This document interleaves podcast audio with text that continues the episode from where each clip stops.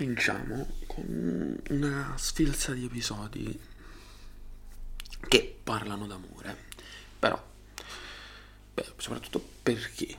Perché l'amore è un tema che va di moda e quindi ho detto ma che quasi. E poi la domanda successiva che mi sono posta è ma chi sono io? No, per poter parlare d'amore così, i cazzo so, nel senso.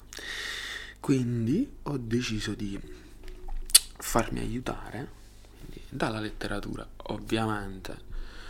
Cioè, non è che sarà una lezione scolastica, perché non sono né un professore né non sono nessuno e tantomeno vi voglio annoiare. Quindi cercherò di essere interessante. Ah, mettiamola così.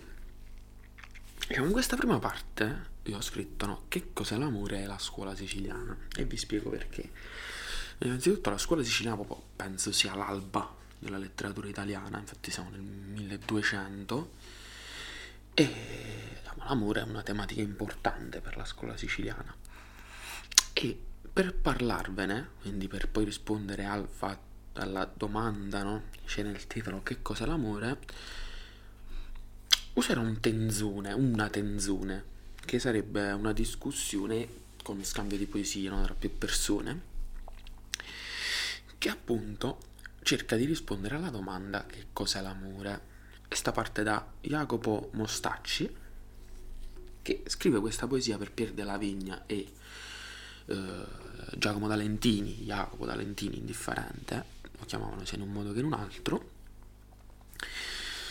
e eh, diciamo per cercare risposta da questi due suoi colleghi, tra virgolette. Eh, questa poesia non ve la non ve la sto a leggere, non so se poi qualcosa ve la leggerò, però ehm, questa poesia lui dice io, allora l'uomo dice che questo, l'amore è potente e costringe l'uomo ad amare.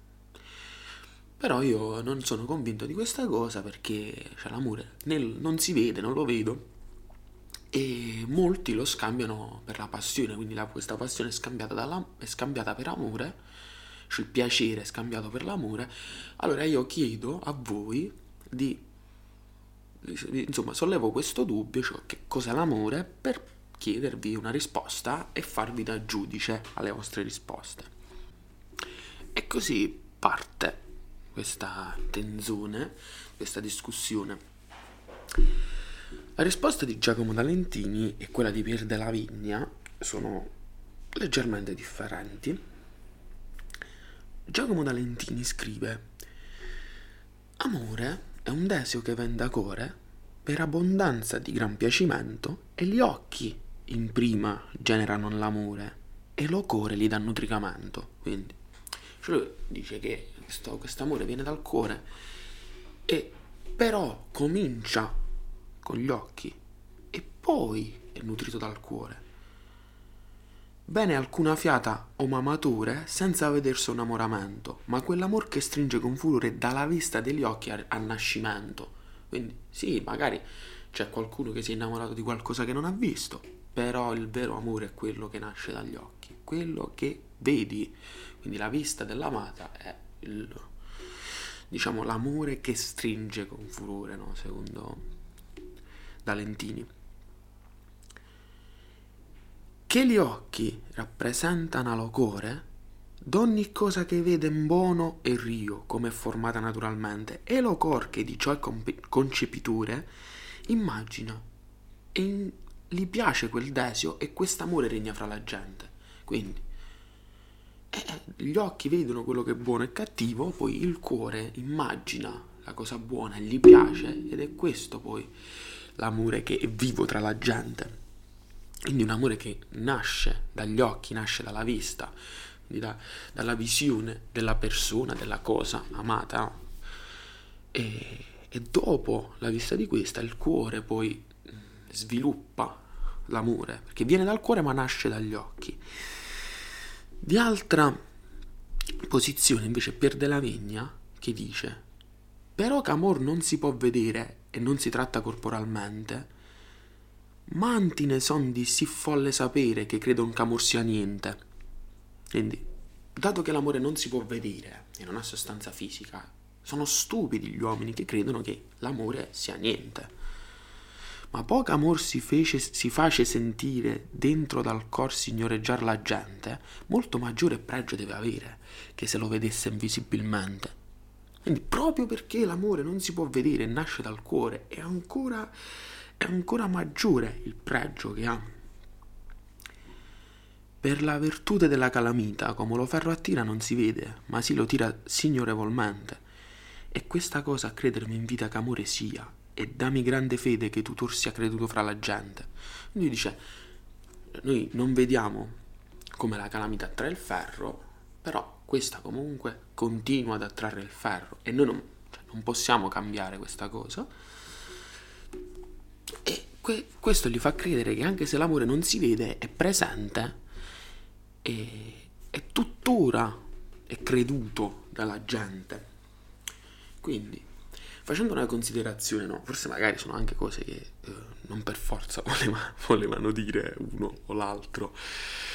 Secondo me diciamo oggi è più vicina la visione di Giacomo Valentino questa cosa che l'amore parte dagli occhi poi viene nutrito dal cuore ovviamente lui lo, lo, intendeva sicuramente in una maniera diversa non come quella che sto per intendere io quindi un amore che nasce dall'apparenza assolutamente non penso voglia dire questo però lo strumentalizziamo per creare un discorso e secondo me bisogna superare questa visione dell'amore che nasce dagli occhi, perché non sempre nasce dagli occhi. Non, diciamo, non sempre è la, la, la, prima cosa. Ovviamente l'occhio vuole la sua parte, indubbiamente, però non deve essere un ostacolo per la conoscenza del cuore, mettiamola così. No, non voglio essere troppo... E la cosa che diciamo, secondo me rappresenta appieno quello che voglio dire, è proprio quello che dice Pier della Vigna quando parla della calamita.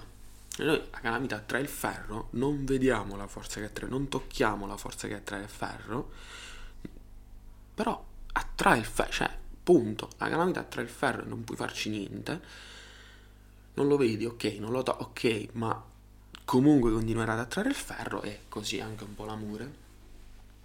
Cioè, tu non lo vedi, non lo tocchi, non lo annusi, non lo... Non, non, eh no, non, ha, non, sai che sapore ha. Oddio, forse qualche sapore ce l'ha, però principalmente è in sapore come l'acqua. E, però c'è. Funziona e attrae e non puoi farci niente. Quindi diciamo che il punto centrale non è tanto che cos'è o come fa o perché lo fa perché sono, rispo- sono domande che non hanno risposta. Cioè, che cos'è l'amore? Che cos'è? Chi lo sa che cos'è? Vuoi limitarlo a quello che dice il dizionario? Ma non, è, non sarebbe il massimo. Spiegarlo eh, sarebbe difficilissimo. Quindi inutile chiedersi che cos'è, inutile, inutile chiedersi perché, perché agisce, inutile chiedersi come agisce, perché tanto a prescindere da noi lo fa. se non è che se non lo, non lo vediamo, non lo tocchiamo, possiamo, no, assolutamente. È più forte di noi, quindi inutile farsi domande, cerchiamo di viverlo e alla meglio soprattutto. E basta. Questa era questa prima parte di Amore e Letteratura e non lo so, se qualcuno lo sentirà, che Diciamo che qualcuno le ha, sen- le ha sentite le altre puntate del podcast, quindi se qualcuno la sente e ha questo forza e coraggio di eh, prendere posizione su, questo, su quello che ho detto, lo può fare sul mio Instagram, Stop Carpenter, e mi dice la sua, cioè ho sentito detto una cazzata, oh, oh figo, bello, come si chiamava la poesia che me la vado a leggere?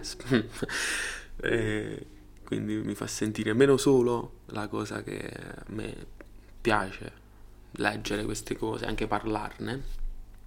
Quindi spero che questi quasi dieci minuti siano stati piacevoli e vi possano far riflettere sul fatto che quanto l'uomo sia impotente davanti all'amore perché non sa che cos'è, non sa come è fatto, non lo può toccare, non lo può annusare, non lo può mangiare, lo può solo vivere e non può fare, altrimenti non lo può nemmeno fermare.